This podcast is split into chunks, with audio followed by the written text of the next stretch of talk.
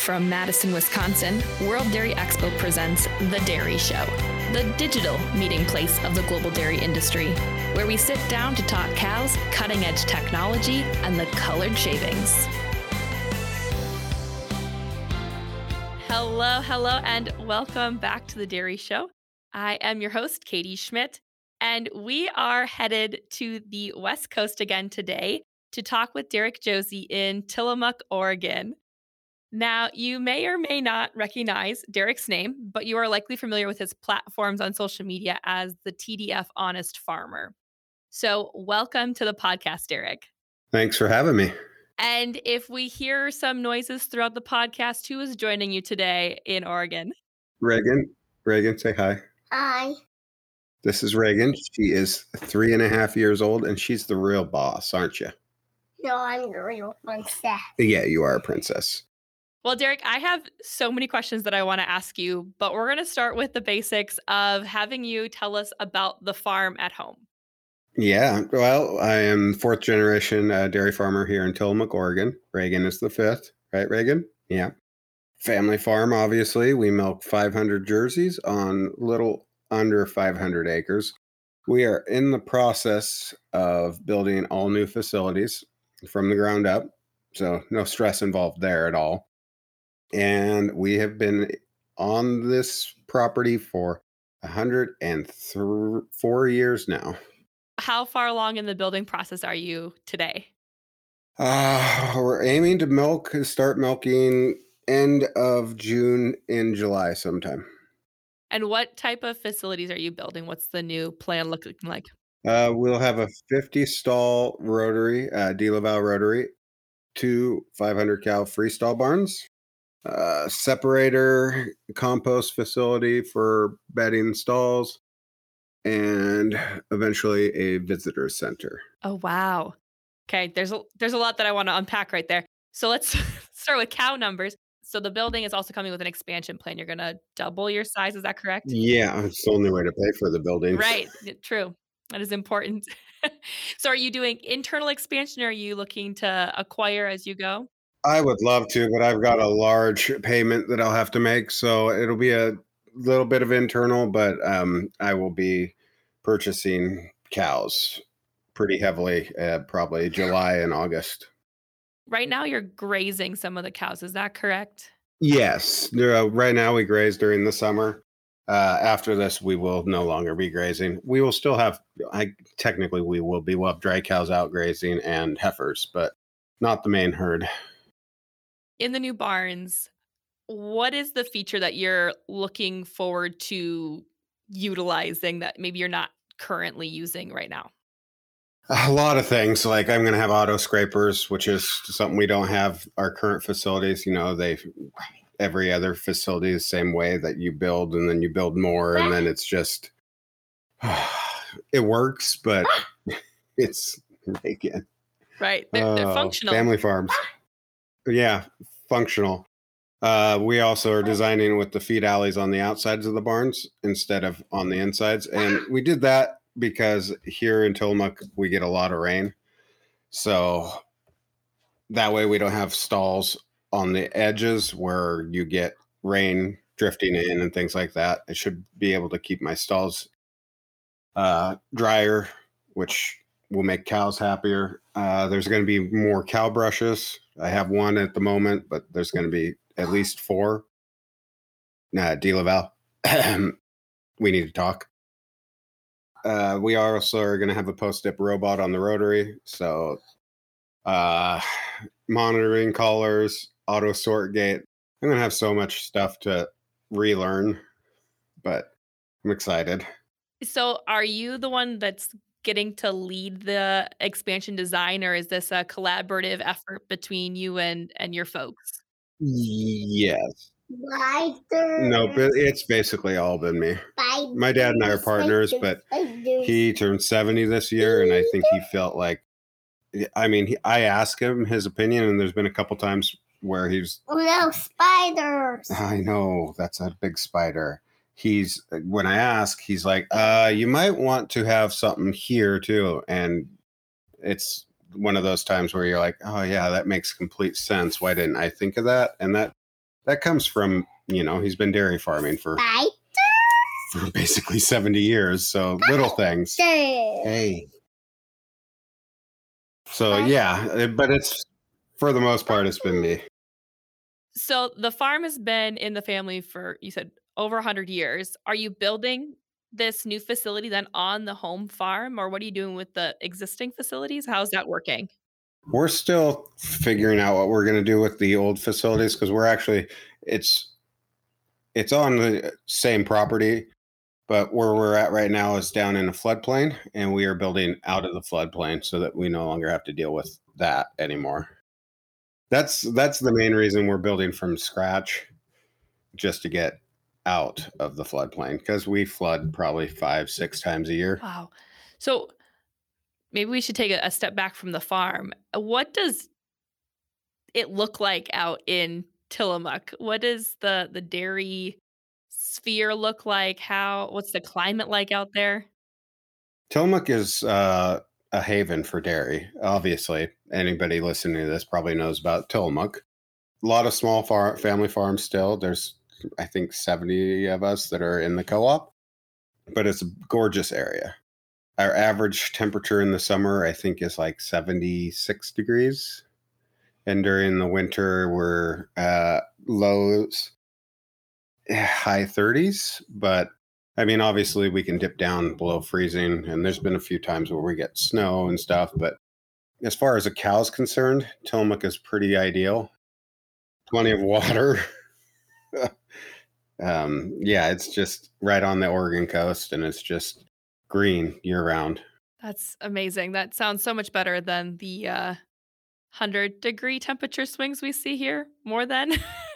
I mean, it has its own unique challenges with all the water, but it's pretty. It's pretty ideal for cows. so the cows are kind of like the celebrities on your social media platform that that you've built. If somebody isn't familiar with your TDF Honest Farming brand, can you explain it for for listeners? I, you know, it changes constantly. Um, it is basically the day a day in the life of a dairy farmer. It's obviously me. Um, I talk about topics that are in the news. I talk to my cows. Um, I show how we farm. It's a little bit of everything. It has morphed into a weekly newsletter that goes out to almost 10,000 people now um, over 700,000 followers on Facebook. Uh, all told, I'm getting close to a million on all platforms. Let's see, 2021, I reached 216 million people on Facebook. Yeah, it's uh been it's it's insane. And how long have you been doing this? Started in 2016, November of 2016. Oh, and I also branched out and I wrote a book. yes, we're going to get back to that book because I, I just saw it the other day on social media. So we're going to come back to that one. Do you remember what your first post was in November of 2016? Ironically, when I started, I was gonna stay incognito. I wasn't wasn't gonna make it about me. I was just gonna do posts about dairy farming. It didn't take long for people who knew the Tillamook area to, you know, between background pictures and things like that to figure out exactly who was doing it. And by that time, it was just like, whatever, I'm gonna just. Uh, my first post, I'm sure it had obviously I probably did an introductory post about what the page was about. My first viral post was probably in response to I can't remember his name now, but he runs one of the vegan sites and he did a video about uh, 4-H and FFA being terrorist organizations.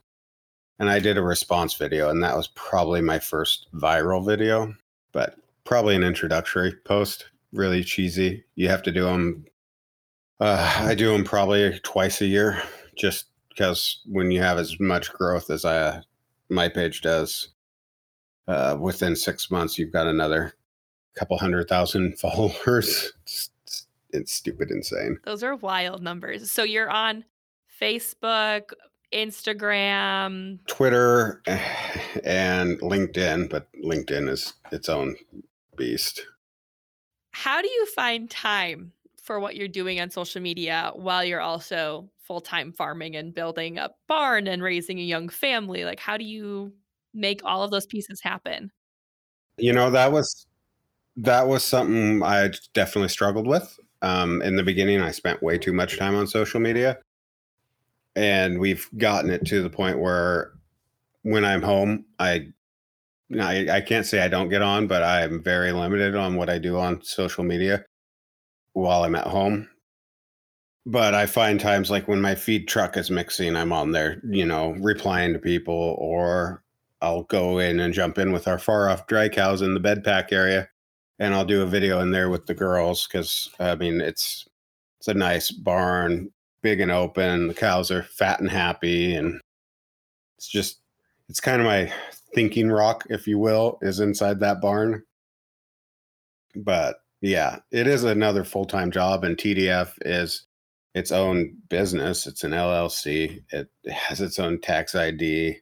It's it's a full time job on top of dairy farming. So we definitely had to figure out how much um, time to spend on it because you could be on there all day, every day, trying to respond to people. And uh, like you said, I have young kids and a wife that deserves some attention. And so we definitely had to figure out a balance. And I'm not saying we have it perfect yet because I'm stubborn and pigheaded and sometimes I just go down a rabbit hole and I'll spend too much time disputing people or something, you know. So it's a learning curve. I'm sure it is. I think anyone who uh, runs even just like a small business page on any type of social media can at least relate to what you're going through because it is easy to get into stuff. But you're having conversations with literally millions of people so what types of questions are you getting from from these folks? Is it consumers? Is it farmers? What does your audience look like? My audience is mainly uh, suburban and urban populations. I think there's a certain point where you max out on farmers, and after that, it's there's no other farmers to follow you. Uh, you know, I get the basic questions like, why do you separate cows from calves? is it true that there's pus in milk or you know anytime there's an abuse video they send me the video and ask my opinion on it and i'm i'm kind of unique in the fact that if a new bit video comes out i don't try and be the first one. I, I like to let the facts come out before making any judgments. I mean obviously if if there's abuse uh, say yeah there's abuse and that shouldn't have happened but i'm not going to condemn any farmer until I find out what's really going on. I would say one of the things that I appreciate in what you're doing is this different flavor of advocacy, we'll say, that you do. Could you, and you mentioned, you know, talking about tough subjects and tough conversations. How do you go about doing that? That's a different flavor. Yes. Uh, you mean I just answer the questions and don't beat around the bush. I mean, I talk about what happens to cows at the end of the life. I tell them that they get to see them in the meat case as hamburger. And most people are like, oh, that makes perfect sense. Why would we waste a perfectly good animal and not utilize her after she's dead? I just, I found that if you're not trying to weave a story, then you don't get caught in a lie. So if you just tell people the truth, there's nothing that they can. What are they going to say? No, you're lying. Oh, okay. Then the cows don't go to beef at the end of their life. Why would I lie about that? So um, I just, we've all gone to the conferences where we get the little flip notes where it's industry approved, consumer tested lines and those always fall flat. They feel fake because they are fake. And I think a lot of people are just ready for honest conversations And a lot of people aren't willing to do that. So it's refreshing when someone online is willing to do that. Did you ever think that that was going to be your role in the industry of being one of those voices? No, I thought I would probably top out, you know, where normal farms end up. I, I think there's, you know, a certain area where a typical advocate ends up somewhere in the 20, 30,000 people poss- possibly. I did not ex- expect to see the explosive growth that I did. On uh, the only thing I can say that I do differently, other than being honest, is I am very consistent. I post something every day. And so a lot of people, they'll post something and then they just disappear for three weeks off their page. Social media is about being social. And so if you're doing that, that's not going to translate into growth on your page. Who should be advocating, or how do, do we need more people? I'm going to say, like you, who have these open, honest conversations with large audiences versus, you know, these smaller, we'll say like micro influencers. I think we already see another generation showing up online. Dan, uh, Ohio dairy farmer, is definitely or I- Iowa dairy farmer. on the world. I- Iowa. Iowa. There we go. Yep. Yeah, sorry. Did I say Ohio? Yeah, well, close enough. Somewhere in the Midwest where it's cold. You definitely see that kind of stuff. And he's doing great. So I think there's room for everybody. I mean, there's a lot of people in the world. And so whether you're got a following of 500 dedicated people or or you've got a large following like I do, uh, it takes all of us because somebody with a smaller following is able to have more of the in-depth conversations than I can because on an average day I have depending on the post I can have 1500 comments within an hour and there's just no way at that point that I can have those conversations on a busy day I I, I can have 150 DMs, direct messages, and I still try and at least have conversations in the DMs if people send me something. Sometimes they get upset because they're abrupt, or I just share the link to the video I've done that answers their question. But it's it's a lot of work. Right. I mean, you're you're managing a, a business, a, a communications business. That's it's a lot of work. Are you taking then those questions that you're getting from people and doing videos on those topics, or how do you come up with topics for? I mean, you're posting daily. Like, how do you keep it fresh? I uh, definitely, if I have, there's been times where I'll have, wake up to like six or seven DMs of the same people asking a question. And I'm like, oh, okay, this is obviously because it's not, you know, one small group of people somewhere. It's from all over the country. Um, so obviously it's on people's minds. And so I will do a little research, see what they're talking about if I don't already know. And then I will do a video. I mean, a lot of it's right now, I could probably talk food inflation every day and people would continue to watch, but that's kind of boring. What is the the misconception that you get the most frustrated with? This is more of a it's more of a than one. It's uh large farms are bad, small farms are good. That's a horrible misconception. I've been to some extremely large farms that are amazing and I've been to some small farms that I wonder how they're still in business. So and so eh, the size of a farm does not matter. And then the other one that you know, organic or pasture based or whatever, whatever the niche market that somebody believes is the correct way to eat. It's always about the the the most frustrating ones are food choices. And I always answer with, you know, the beautiful thing about our country is whatever your food preference is, there is an option for you. How are you handling the we'll say sensitive topics or the the topics that get emotionally driven like the whole calves leaving moms, veal calves, any of those like really like the calf things because I think those are the ones people like latch on to the most.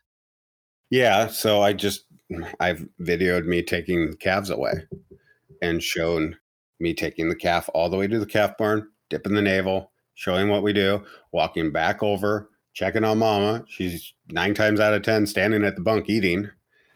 And yet you'll still have people that'll argue, no, she's heartbroken. Okay, well, you're just in denial, so whatever. But most people, it's pretty uh, blatantly obvious to them when you do something like that, and you're like, they're like, okay, I guess, yeah, they don't really care.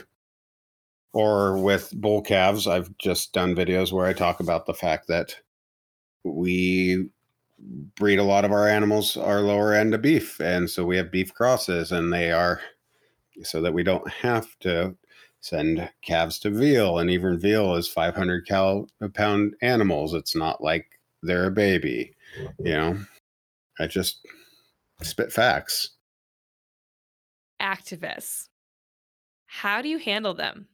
depends on the activist actually um a lot of the times i've got i probably got a good i don't want to say huge population of vegans that follow my page but i know of at least 100 that over the course of the last five six years they've messaged and been like i don't agree with eating meat or dairy. I'm a vegan but i appreciate the fact that you're showing what dairy is really like. It makes me feel better that these cows are treated humanely even if i disagree with what you're using them for.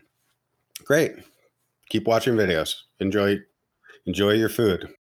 The vehement ones where they're just uh, you know threatening my wife threatening my kids. They just i kick them off the page. I don't need to deal with it i don't need to deal with that kind of stress. And then there's the ones in between where i will make fun of them depending on what they say um, so th- it's not one size fits all for these people because you've got to remember that something like 90% of them within a year are going to be back to eating meat and dairy so they're going to be coming back into the fold so you don't want to make it so they can't follow you later when they realize the error of their ways If there's someone who's listening that wants to start down this path of, I'm going to say honest advocating, because I like that kind of terminology there. What are the, we'll say, three things that they should know going into this?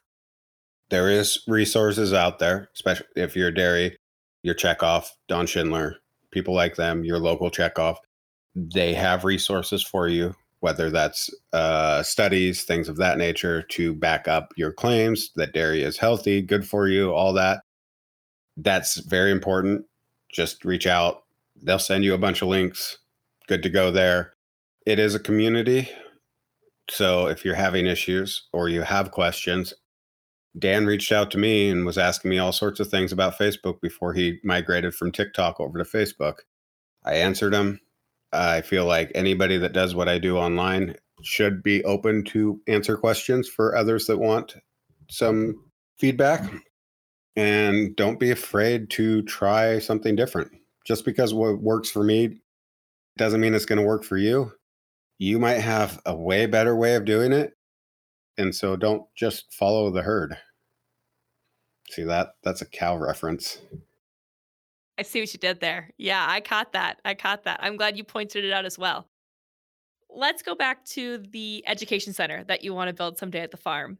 What does that look like? I'm not sure exact size yet, but big. Um, it, I plan on having an ice cream counter, a coffee counter. Our facilities right now are being designed with that in mind.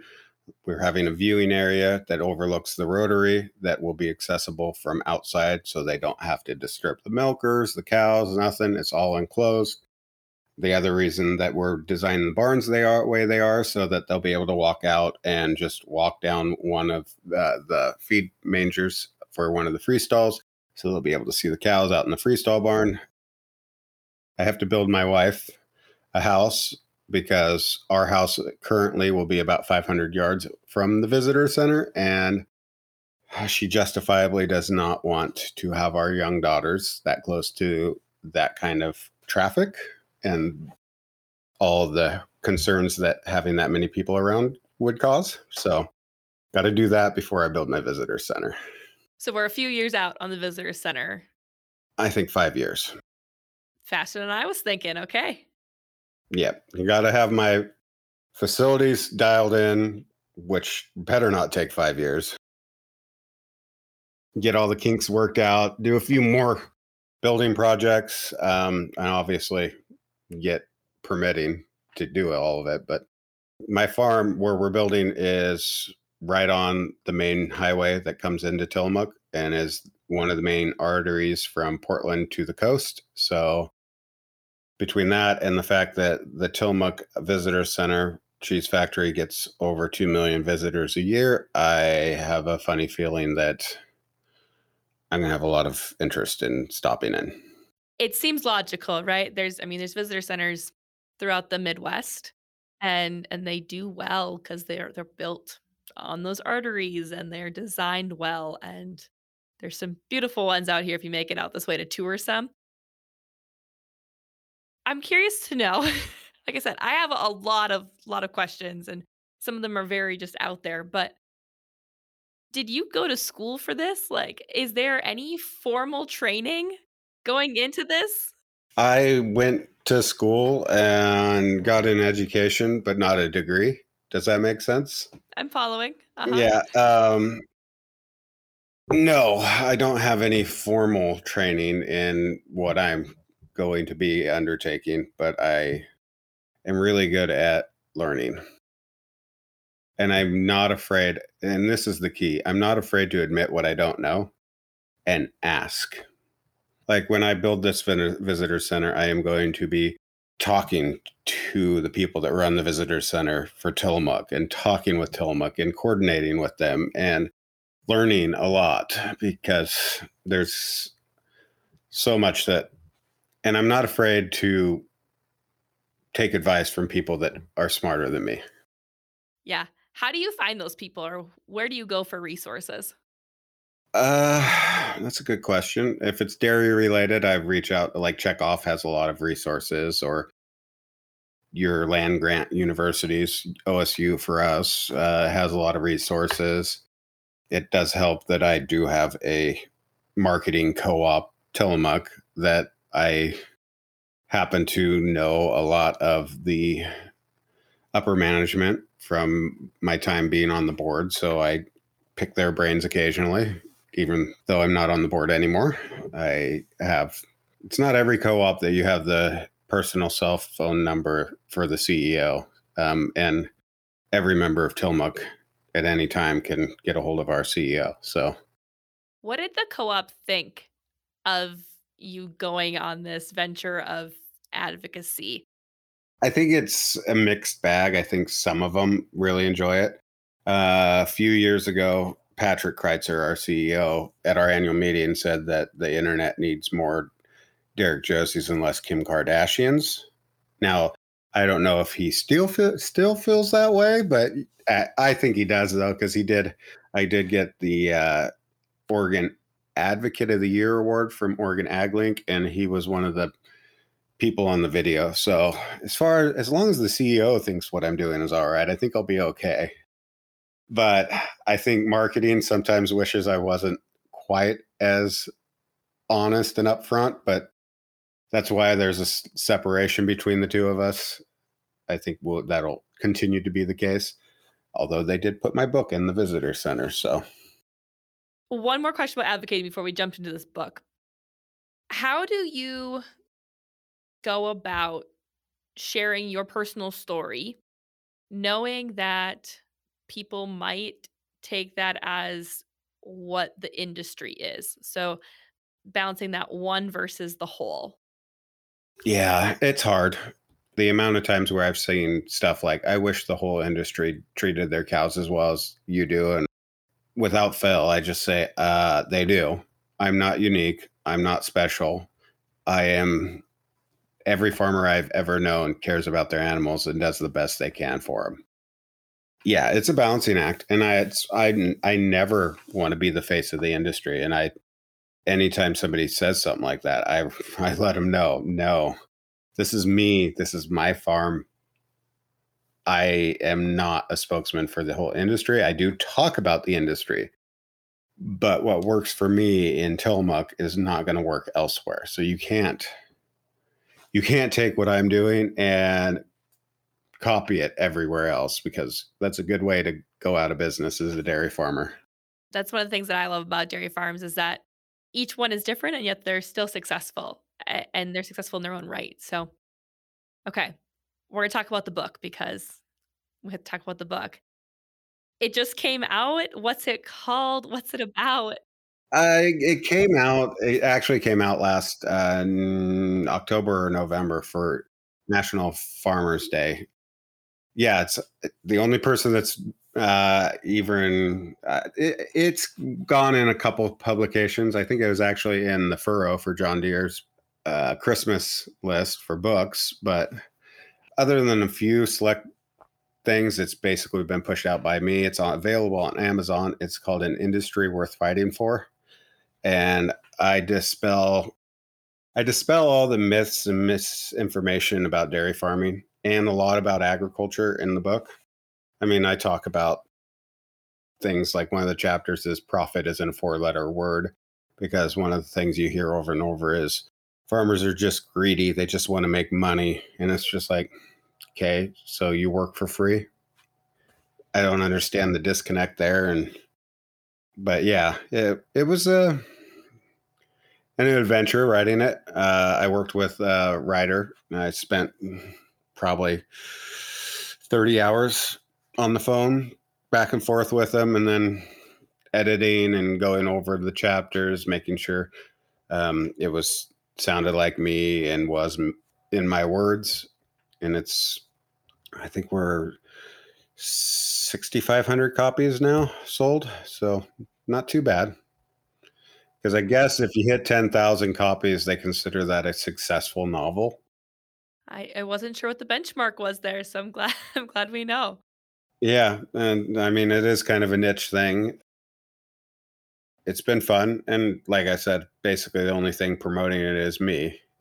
Thing, only person promoting it is me and my social channels. And the Tillamook Creamery Visitor Center.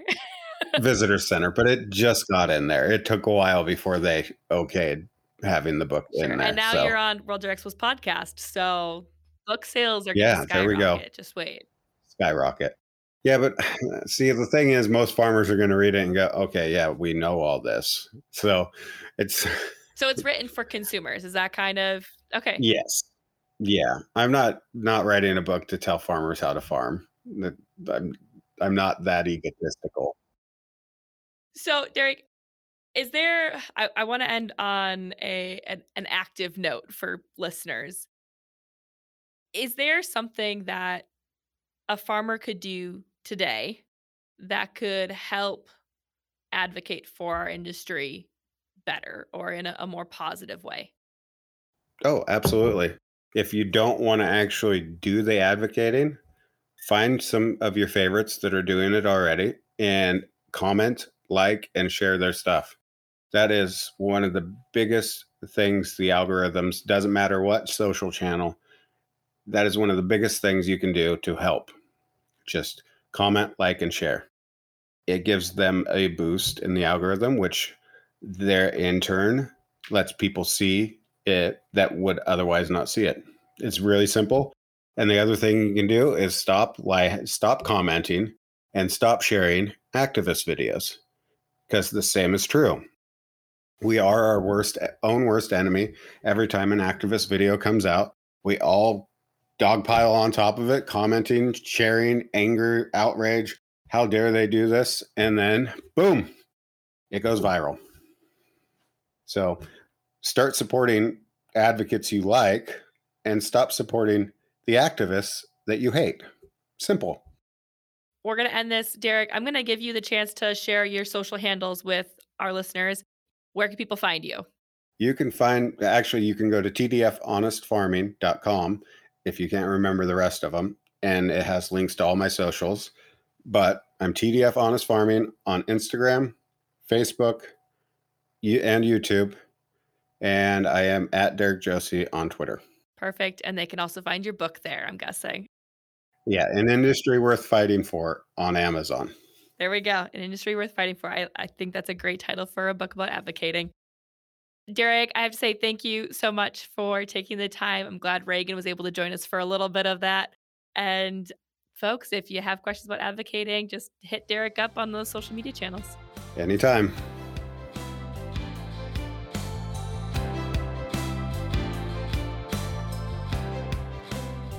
Thank you for joining us for this episode of The Dairy Show. We hope you enjoyed it.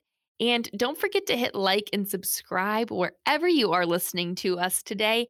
And of course, don't forget to tell your friends about how much you are enjoying The Dairy Show. We would love to have them join us as well. And last but not least, if you have any comments for us, send us an email at wde at wdexpo.com. We would love to hear from you.